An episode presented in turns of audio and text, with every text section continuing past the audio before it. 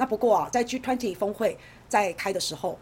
乌克兰的总统泽连斯基他就有对着 G20 讲话，然后讲讲话讲完之后，哇，俄罗斯的炮弹、俄罗斯的导弹开始一直狂轰乱炸乌克兰，那其中呢就有。误射到波兰的村庄，还炸死了两个波兰人。那大家都想知道到底是谁射的导弹？那这个牵涉范围非常的广哦。这个是导弹炸到的位置，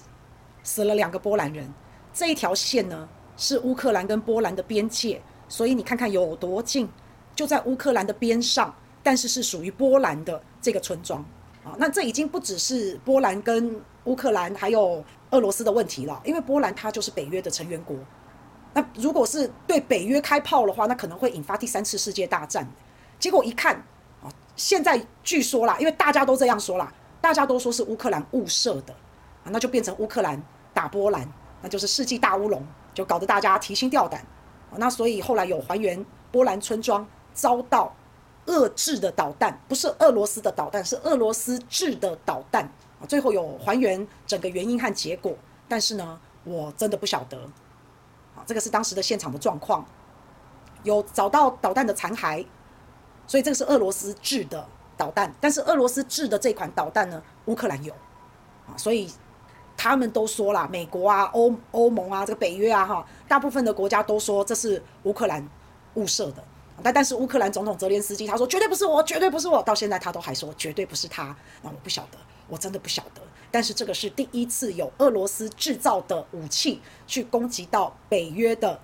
领土，所以大家都很紧张。那不管怎么样，因为现在俄乌战争实在是太僵化了，关系那么恶劣，诶，随时一个弄不好就擦枪走火，诶，那波兰呢，他被炸嘛，他也不爽啊，他就引用了这个北约的第四条条款。那北约最著名的是第五条条款，第五条条款就是我们所知道的共同防御啊，共同防御呢，就是我我。是北约成员国，然后我被受到攻击了，其他所有的北约国家都要一一同共同来防御，就是你一个国家对抗三十几个国家就要开打了就对了。好，那但是波兰这一次引用的是第四条，那第四条的条款的规定就是，如果北约国家好受到威胁的时候，或是像这样被打的时候，那要召开会议。所以拜登就在 G 团体的时候就紧急召开了会议啊，波兰呢被炸到了，波兰就啊就哭啊就闹啊哈，所以这个就是北约的第四条，就是召开紧急会议，并没有启动最关键的第五条叫共同防御。好，那如果第五条哇一旦启动的话，北约成员国受到攻击，那将被视为整个北约都受到攻击，那整个北约就都会参战，那也就是俄罗斯跟美国的战争。所以你看哦。这个俄乌战争哦，真的非常的僵之外，还非常的可怕，差一点引爆北约跟俄罗斯直接的冲突，差点引发了搞不好是世界大战哦。不过这个波兰在那边大哭大闹大吵，好，可是呢，其他人没有随之起舞哎，因为拜登就是要收场嘛，拜登没有要把态势升级哎，拜登一直在降温这个事情哎，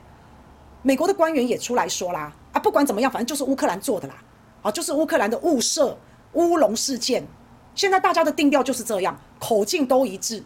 只有乌克兰的总统说不是我，不是我，真的不是我，因为众口铄金，你知道，每一个人吐一口口水就把你淹死了。可是按照道理来讲，你觉得俄罗斯他会不会想要攻击波兰？俄罗斯跟波兰两个是互为眼中钉、肉中刺，两个人彼此互看不顺眼，已经很久了。波兰跟俄罗斯两个人是世仇啊，两个人是恨得牙痒痒的。那特别是俄乌战争以来哦，波兰一直是非常反对俄罗斯，非常反俄、抗俄的最前线。那波兰也非常接近乌克兰，所以波兰也很紧张，也很害怕啊。那俄罗斯偷偷的这样去踩乌克兰一下，好，在在这个边上嘛，啊，到时候就道歉，对不起，对不起，我做错了，哈，我不小心的啊，也有好像也有这个可能嘛。但是你现在实际上你看一看俄罗斯他在战场上的一个情况，俄罗斯现在在战场上是。节节败退的耶，俄罗斯现在还在撤退赫尔松哎，所以俄罗斯现在在战场上面，它处于一个算是被动的状态耶。那今天这样的状态，它有理由去发动另外一场攻击吗？它不给自己找麻烦吗？还有可能会直接引爆俄罗斯跟北约整体的战争，它完全没这个好处吧？他也犯不着这么做吧？他的动机没没有动机嘛？不是很莫名其妙嘛？那结果呢？大家现在都说是乌克兰做的，因为乌克兰手上就是有俄罗斯制的这一款导弹。但是美国是很迅速的定调，啊，北约也是迅速的跟上，不要让这件事情发酵，就是迅速的说这就是乌克兰的乌龙事件。好，那波兰呢？诶，也没有再继续弹跳了，波兰也好像比较稳了，他没有再进一步的去反恶抗俄，大哭大闹，哎，也没有了，所以大家都很冷静了啊。这个战事呢，必须要降温，大家必须要冷静。俄罗斯他也想降温啊。如果说双方有一方想要升高冲突，让这个偶发事件让事态变得一发不可收拾，其实是可以的。那反正战争一旦开打就是这样嘛。俄乌战争打到现在，会有很多很多无法预料的，像这种黑天鹅事件啊，好像这种无法预料的擦枪走火啊，或是乌龙事件啊，这些事情都可大可小，这些事情都是牵一发动全身的，所以最好不要打仗，因为战争就没有赢家，而且你把一一打仗下去了，这个问题是很复杂的耶。譬如说，战争不只是战争，你接下来面对的金融，你接下来面对的贸易、能源、粮食各方面，这个问题是越搞越复杂的。复杂的问题就绝对没有简单的方式可以解决嘛。所以最好能避就避，因为战争一开打，偶发事件你很难想象，搞不好会酿成更大的灾祸。好，这件事情可大可小，也可以迅速让它上升，让它改变整个战争的态势跟走向，对不对？但是看来目前是要降温呐。好，所以复杂的问题一旦产生了，你觉得一场简单的战争、一场暴力、一场武力，那是不可能解决的啦。